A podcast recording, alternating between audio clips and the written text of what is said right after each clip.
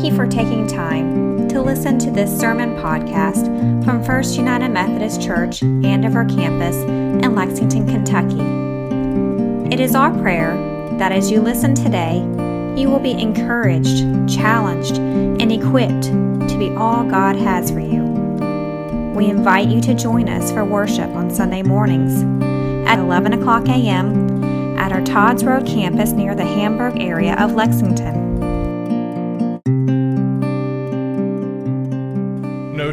Words have ever been spoken than uh, walking up here not knowing what I was going to say feels awfully scary. Um, I have had the opposite problem today. I have known too many things I wanted to say. I have my preaching professor stuck in my head. Uh, my very first sermon for her was uh, she could find nothing of, of positive note to discuss. She had plenty of critiques, but one of them was she said, I think you were trying to preach three or four sermons at the same time. And I have felt that urge this week to preach three or four sermons right now, and the TV in the back is dead, so there is no clock up there telling me how long we are going. Um, so I'm feeling a bit of uh, nerve there because it, it, has all felt like really important stuff to talk about. It has felt like uh, in this season, it would be easy to shortchange something that's essential to our life together. We're at a kind of change in our church calendar. Uh, starting way back after Thanksgiving last year, we began Advent, and we began this season that really is about Jesus revealing himself to the world. It begins in Advent, really culminates in, uh, on Pentecost Sunday when the Spirit is first revealed to the, the very beginnings of the church. And then uh, we pivot after Trinity Sunday to really the season of being the church and how Jesus is revealing himself through us to the world today. And so we're going to we're gonna pivot and we're going to go to the epistles. We're going to go to the letters from the New Testament. Uh, specifically, we're going to Romans, and we're going to be there until September 24th. We're going to uh, kind of journey with Paul as he is writing to this particular church in this particular place. Romans uh, rightly gets a, a, a, rap for being difficult. Um, it is definitely more theologically put together than some of the other epistles you read maybe 1 Corinthians and you can clearly home in on, like, here's the problem, here's the solution. You can read uh, the pastoral epistles to things like uh, from Paul to Timothy and go, okay, Timothy's got this problem and Paul is dealing with it. Romans uh, is weightier and uh, rhetorically more intense, and it's longer and it's, um, it's venerated almost in many places. Uh, Romans uh, has a special place in the hearts of so many. Uh, John Wesley was reading Martin Luther's preface to his commentary on Romans, and the moment his heart was strangely warmed.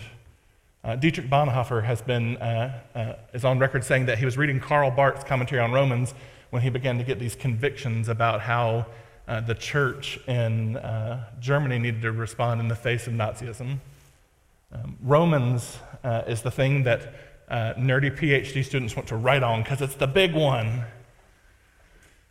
And pastors don't often want to preach on it because you need so much context.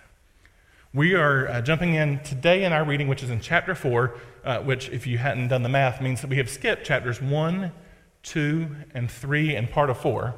It's kind of, it's kind of like if you just jumped into Harry Potter with book 3, uh, something is missing in the story, right? If you uh, if you kind of jump in there. So I'm going to try to give you the context and not make it a whole separate sermon. I have been deeply shaped by Scot McKnight's work. He's a professor up uh, in Chicago, and he wrote this great book called Reading Revelation uh, Backwards. And so I'm, I'm, drawing deeply on some of his frameworks, but, but to start with, uh, we have to understand what's going on for the church at Rome. Uh, the earliest Roman Christians were surely Jewish Christians, people who had been participants in the synagogue in Rome, like during the time of Jesus. At some point, somebody comes and uh, declares the good news of uh, Christ, and they are converted. They become Jewish Christians, ethnically Jewish, uh, Jewish in practice. They're probably still going to the synagogue. They're probably still thinking about the connection to the temple in Jerusalem. Uh, they are eating kosher. They're still circumcising their kids. This is the uh, the nucleus of the early church in Rome. But as happens throughout the early ministry of the church, it begins to spread to Gentiles as well. We see in Acts where Paul will go first to the synagogues and then to the marketplace or then to wherever. And we get these Gentile Christians beginning to get excited about Jesus. uh, we don't know exactly the moment this happens, but Claudius becomes emperor. Well, we do know the moment of that, sorry. We know Claudius becomes the emperor and uh, is, is pretty well kind of a weakling and looked down upon. And so, in order to kind of get his bona fides, he decides, I'm going to look like a really powerful emperor and I'm going to banish these Jewish Christians, well, really just these Jews from Rome, to show that I'm powerful and that I uh, am defending kind of the Greco Roman pantheon of God. So he sends uh, the Jewish Christians and the Jews out of Rome, and they go to wherever for a bit of time. He eventually dies, and Nero becomes the next Caesar. Nero's going to be really bad later on, but we're not there yet. At this moment, he's kind of like, okay. Uh, Nero comes, he lets the Jewish Christians come back in, and we find ourselves at the book of Romans and at a major problem. It's the only time the church has ever split over something, right? It's the only time there's ever been rival factions uh, about something happening in the church, but we find ourselves there. We have these Jewish Christians coming back in and finding that now they are outnumbered and outclassed. The Gentile Christians have stayed in Rome. They've built up their wealth. They have uh, kind of uh, achieved some political power. They have uh, kind of built their estates, and they have settled in to be uh, good Romans while also being good Christians. Uh, and then you have these, uh, these Jewish Christians coming back in who probably are like renting apartments and who are struggling to figure out how they're going to make it financially, who uh, wonder uh, how they're going to go through the next day, right? Uh, Scot McKnight calls these two groups the strong and the weak. We have the strong Gentile Christians and the weak Jewish Christians.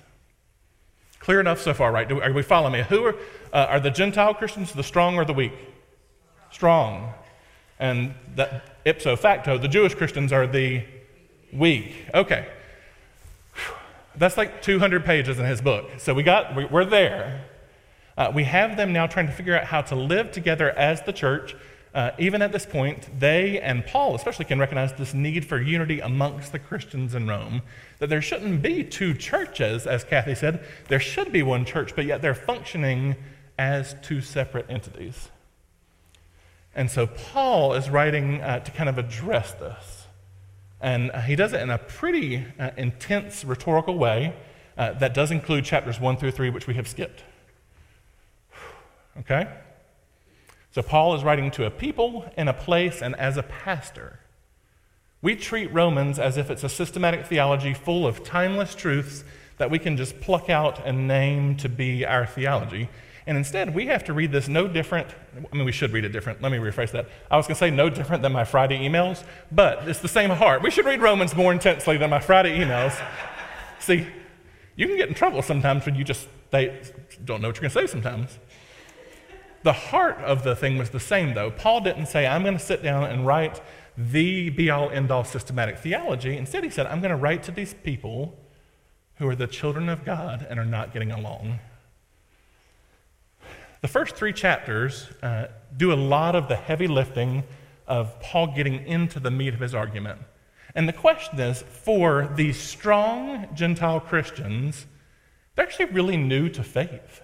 You know, these are people who have come from uh, other religious backgrounds or no religious background, probably from participating in the emperor cult and the uh, worship of Greco Roman gods. They've, they've, got this very shallow religious base that doesn't uh, give good, to mix my metaphors, doesn't give you good soil for the roots to grab hold of. And so they're weak in their, uh, in their religious background. And then you have our weak Jewish Christians who are strong in their religious background. They are the heirs of Abraham. They are the ones whose lineage goes back to Moses. They're the ones who, standing on the promises of David, they're the ones who uh, can remember the great great grandma who was in exile. They are the ones who uh, kind of have, have the deep roots of Yahweh's story. And they have a lot of practice being Jewish. Right? So they're Christians, they're the weak group, but they're strong in their background. Uh, but they're also ethnically Jewish. So, what are the two things? Uh, there's at least two things that they are for sure doing. Anybody want to make two guesses of what they're still requiring? Circumcision, Circumcision and eat kosher. These uh, are the two things that are going to be mandatory in the minds of these Jewish Christians for anybody else to participate in the family of God. And so, even though they are coming back in, living paycheck to paycheck, unsure of how their things are going to go, where they're going to live, how they're going to be, they know that uh, to be a good religious person following this God who was Yahweh, who has revealed himself in Jesus, uh, we got to eat kosher and we got to get circumcised. And they're going to make sure the Gentile Christians know this. Can you see the source of conflict here? Uh, chapters 1 through 3, uh, Paul is trying uh, delicately, while very forcefully, to address the elephant in the room. Um, hey, Gentiles, you don't have this religious background to draw upon. Hey, Jews, it's a new day. Um, this is oversimplistic, but this is the first three chapters. Y'all, y'all need to draw upon the wealth uh, that this group has to offer you, and you need to stop telling them that the only way they can love God is through uh, following Torah law, by behaving correctly. And he does this for, th- three and a half chapters and gets us to today's text. Okay? Is that enough, or do I need to go through chapters 1 through 3, verse by verse? I can do that. Carla is shaking her head no, um, while also smiling and sort of shaking it yet. Okay, we're not going to walk through those three and a half chapters, uh, but he is telling them, y'all have to go to the depths, y'all have to let go of these behaviors. And then he comes to this text today, this long diatribe about Abraham's faith. And the message here, uh, it draws upon a story from the Old Testament. And, and, Paul chooses a very particular story. If we're working backwards, we could have uh, seen the uh, kind of the end of Abraham's life and all the promises that were coming true. He could have gone back to where Abraham would, sac- would be willing to sacrifice Isaac. Uh, we could go back to the time when he does circumcise himself and his entire family. But Paul goes back even farther to Genesis 15. Jake, we got that on the screen, right? Gabe, we got that on the screen, right? Genesis 15, uh, verses 1 through 6. After these things, the word of the Lord came to Abram in a vision. Do not be afraid, Abram. I'm your shield. Your reward shall be great. But Abram said, O Lord God, what will you give me? For I continue childless, and the heir of my house is Eliezer of Damascus. And Abram said, You have given me no offspring. So a slave born in my house is to be my heir. But the word of the Lord came to him This man shall not be your heir. No one but your very own issue shall be your heir. One more slide. Uh, he brought him outside and said, Look toward heaven and count the stars, if you're able to count them. And then he said to him, So shall your descendants be. And he believed the Lord, and the Lord reckoned it to him as righteousness. This is the text Paul chose to begin to try to, uh, to knit together the strong Gentile Christians and the weak Jewish Christians, to knit together those whose religious background is uh, pluralistic or non existent, and those who would call all the way back to the foundations of uh, Judaism, and, and said, This is your story. And it's, it's, it's a story because Abraham did nothing except believe. Hey, y'all want to call back to Abraham, and you, want, you especially want to call back to Moses, but let's go to this moment. This moment where God promises to do all the hard work, and you just have to believe. And Abraham believed that God would do the impossible, and it was credited as righteousness. Paul is trying to reframe for these Christians that they're asking the wrong questions. Um, and if you ask only the wrong questions, you always get the wrong answers.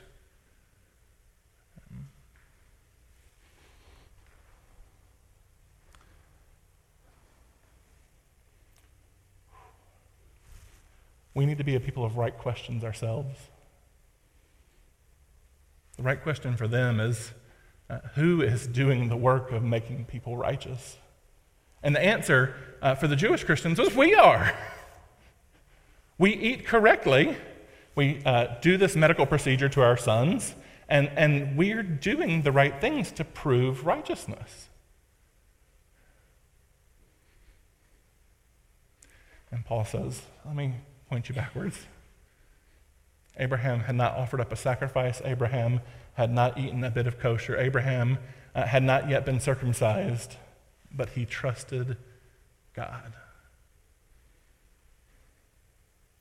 Y'all need to do the same thing. He didn't say y'all. That's the new Chad Southern version. Um, actually, in the Greek, it does. We do have y'all in the Greek. Did you know this? In English, we only have uh, you, which can be both singular and plural. But there is probably uh, uh our uh, our plural second person pronoun in Greek. Probably is best translated as y'all. Yep, that's your free fact for the day. Um, he is telling them that uh, this is the moment that our question is not what can we do to earn our righteousness, but who can we trust in who has declared us righteous? And that sounds like a really easy thing, right? It sounds easy breezy to a bunch of uh, Christians hanging out in the 40509 worshiping Jesus as he's been revealed to us. But for them, this is the conflict of conflicts, the church split of church splits, the very question about the foundations of their faith. Do you have to become Jewish? Or more, maybe even more importantly, do you have to follow the Torah uh, to be one of Jesus' sons and daughters? And can you understand why the Jewish Christians feel so uh, distraught about the answer to this question? The very foundations of their faith, the very thing that is generationally uh, kind of given to you as the way that you become God's people, it, it, is not, it does not matter anymore. Go eat a hot dog. Do not worry about circumcising your kids.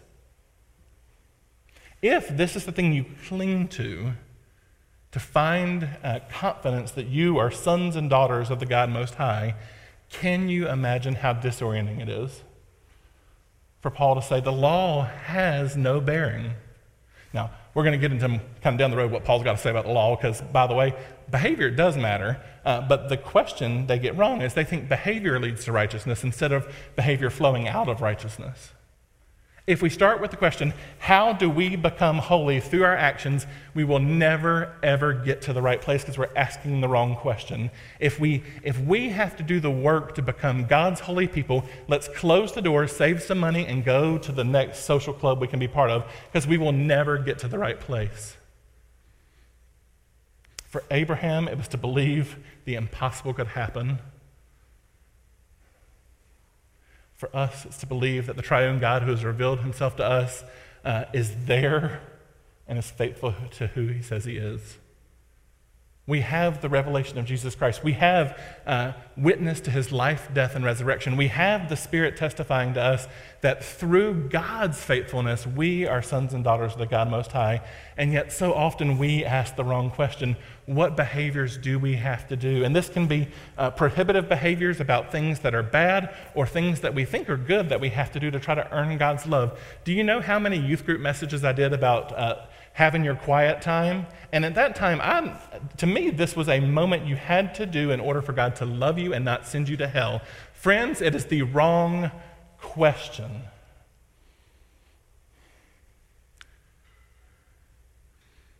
I hope it's no surprise to you that the United Methodist Church is undergoing some struggles. And, uh, and we have said goodbye to some dear friends this week. Our reflection on behavior is important, but it is never going to give us answers if it doesn't start with whose we are. If we're not turning and asking questions about the very nature and character of God, any conversation is going to leave us lacking.